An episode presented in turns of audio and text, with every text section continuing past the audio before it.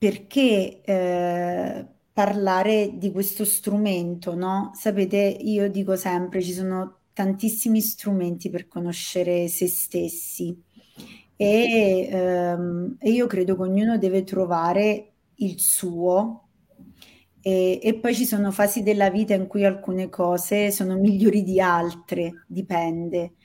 Credo che tra tutte, tra tutte le cose che io ho sperimentato e, e che vi ho anche raccontato, Human Design è una di quelle cose che io mi chiedo sempre, ma se non avessi incontrato questa cosa, ora dove sarei?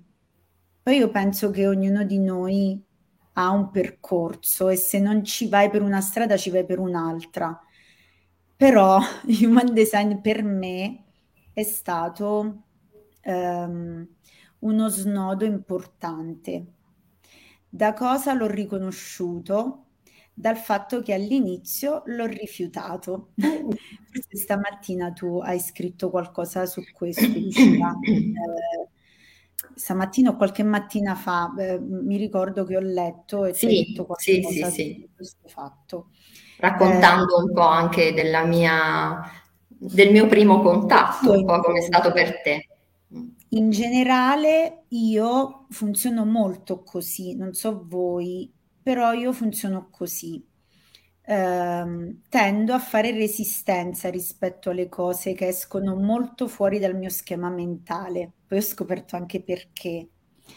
E, ehm, e human, human, Design usciva totalmente dal mio schema e, ehm, e quindi mi, mi faceva sentire a rischio racconto sempre che la persona che mi ha un po' introdotto a questo strumento, che ha introdotto anche Lucia a questo strumento, che era una costellatrice, è una costellatrice, eh, che è esperta di questo strumento, eh, mi presentò eh, una possibilità di essere diversa in un modo che mi faceva sentire enormemente a rischio, perché mi chiedeva di uscire dal gregge, ma il gregge non era solo un, una modalità e un sistema di relazioni. Eh, chi sei tu che attivi troppo? Francesca Leone, ciao, anch'io faccio questo. Eh? Eh, e anche oggi devo sempre stare attenta. Non era solo uscire dal gregge di un sistema relazionale, era uscire proprio da un'idea che avevo di me eh, e che poi io credo che poi abbia funzionato, ma in realtà io per, per capire per mettere in pratica delle cose ci ho messo, Lucia aiutami, almeno tre anni, eh? ok? Per iniziare a dire, ah, forse è vero, ok?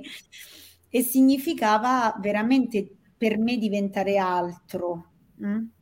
all'inizio. Uh, quindi questo ha significato per me, ha significato iniziare a rispettarmi, a tradire le promesse che ho fatto agli altri, le richieste che mi facevano gli altri e, e che mi facevano stare male, perché ho incontrato questo strumento in un momento in cui ero sull'orlo dell'incominciare a capire che non potevo andare avanti così nella mia vita. Hm? Ok, nelle relazioni, nel, in quello che facevo. Perché in Sollab? Perché io sono convinta che qualcuno stasera può trovare eh, un'apertura di sguardo. Eh, ieri una persona eh, che si occupa di arbitraggio mi ha spiegato che chi arbitra eh, deve essere pulito nello sguardo e deve avere il cono più ampio possibile.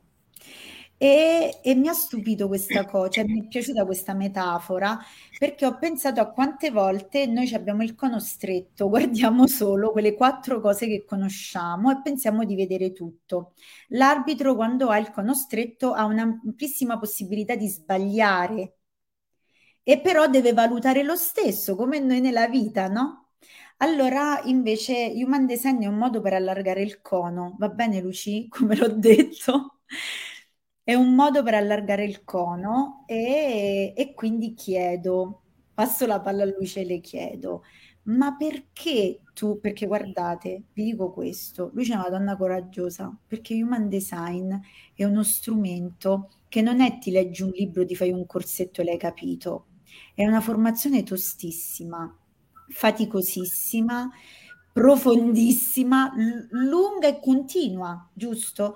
Quindi come ti è venuto in mente di scegliere questa cosa e poi perché hai accettato di portarlo qui in Sollab? Eh, bella domanda, come ti è venuto in mente? Eh, non è venuto in mente. Eh, questo è bello, questo è il bello. Eh, perché anche per me, come è stato per te, il primo incontro con Human Design senza sapere eh, che cosa fosse né ehm, neanche vedere eh, la mappa che veniva fuori eh, rispetto a quello che era il mio disegno, no? semplicemente sapevamo che questa persona aveva un ulteriore strumento che utilizzava per sé eh, per orientarci meglio nelle indicazioni che poi ci dava eh, nel corso di questo gruppo eh, di costellazioni. E, anche la mia mente è una mente molto rigida, eh, è una mente estremamente strutturata. Adesso con Human Design ho la conferma di questo, non che prima non lo sapessi. Eh, e quindi quando lei eh, mi disse eh, una frase eh, che racconto sempre quando faccio le presentazioni di Human Design, eh, sappi che quando, anzi lei me lo disse proprio con un tono di voce che lei ha questo tono di voce, ma ancora più sommesso del solito, quasi me lo volesse eh, dire all'orecchio per farlo entrare di più dentro, no? Mi disse, eh, quando senti la rabbia, sappi che non ti appartiene. E io feci fisicamente proprio questo gesto, no? Cioè come a dire, ma che stai dicendo? Poi glielo dissi pure, arrabbiata, arrabbiata. Certo. Gli dissi, ma che stai dicendo? Io sono nata arrabbiata. Mm. Ed è vero, mm, sono nata arrabbiata, era eh, la mia eh, strutturazione mentale che mi aveva portato a dire questo. Eh, ciò che è accaduto veramente e che sto scoprendo oggi man mano che approfondisco la mia formazione in Human Design, che è una formazione per poter accompagnare le altre persone ad avvicinarsi a loro stesse, ma continua ad essere un lavoro su me stessa. Ecco, eh, ho scoperto che sono nata in un ambiente, il mio embrione è cresciuto ma torniamo ancora più indietro, il mio vocita, l'ovocita di mia madre eh, e lo spermatozoo di mio padre, erano immersi in un ambiente in cui la rabbia era il mood. Quindi la rabbia è, era nelle mie cellule e io ho, ho creduto che fosse la mia. E quindi nel momento in cui lei mi ha da- detto questa cosa all'orecchio, eh, è, è, come se mi stesse dicendo, ehi, bella, ma guarda che non sei tu questa. E giustamente la mia mente si è difesa perché non poteva accogliere un'affermazione del genere. Quello che è accaduto dopo è che il mio corpo si è attivato perché quella roba ha, ha continuato a muoversi dentro di me, a vibrare e, e poi a un certo punto ho, ho sentito proprio che che il corpo si muoveva verso questa direzione. E che direzione è? La direzione, eh, io in, in, fondo oggi so che eh, da quando sono nata ho sempre cercato, sono nata un po' ingenua, eh, un po' idealista, eh, romantica, ho cercato sempre qualcosa che mi facesse eh, ripercepire la nostalgia di, di, quell'oltre che in qualche modo eh, sen- a cui sentivo di appartenere.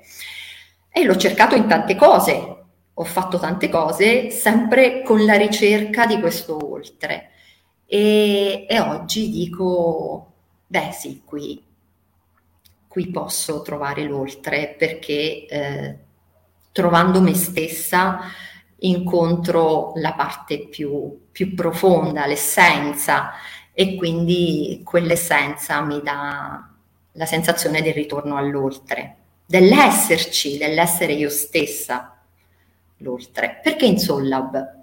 In Sollab eh, la cosa bella è che questo è un luogo, eh, è un luogo speciale perché è il luogo di persone che un po' come i pellegrini che vanno eh, nel bosco, no? Non so se conoscete la storia di, mm, non ricordo come si chiama, eh, Baba Yaga, Baba Yaga.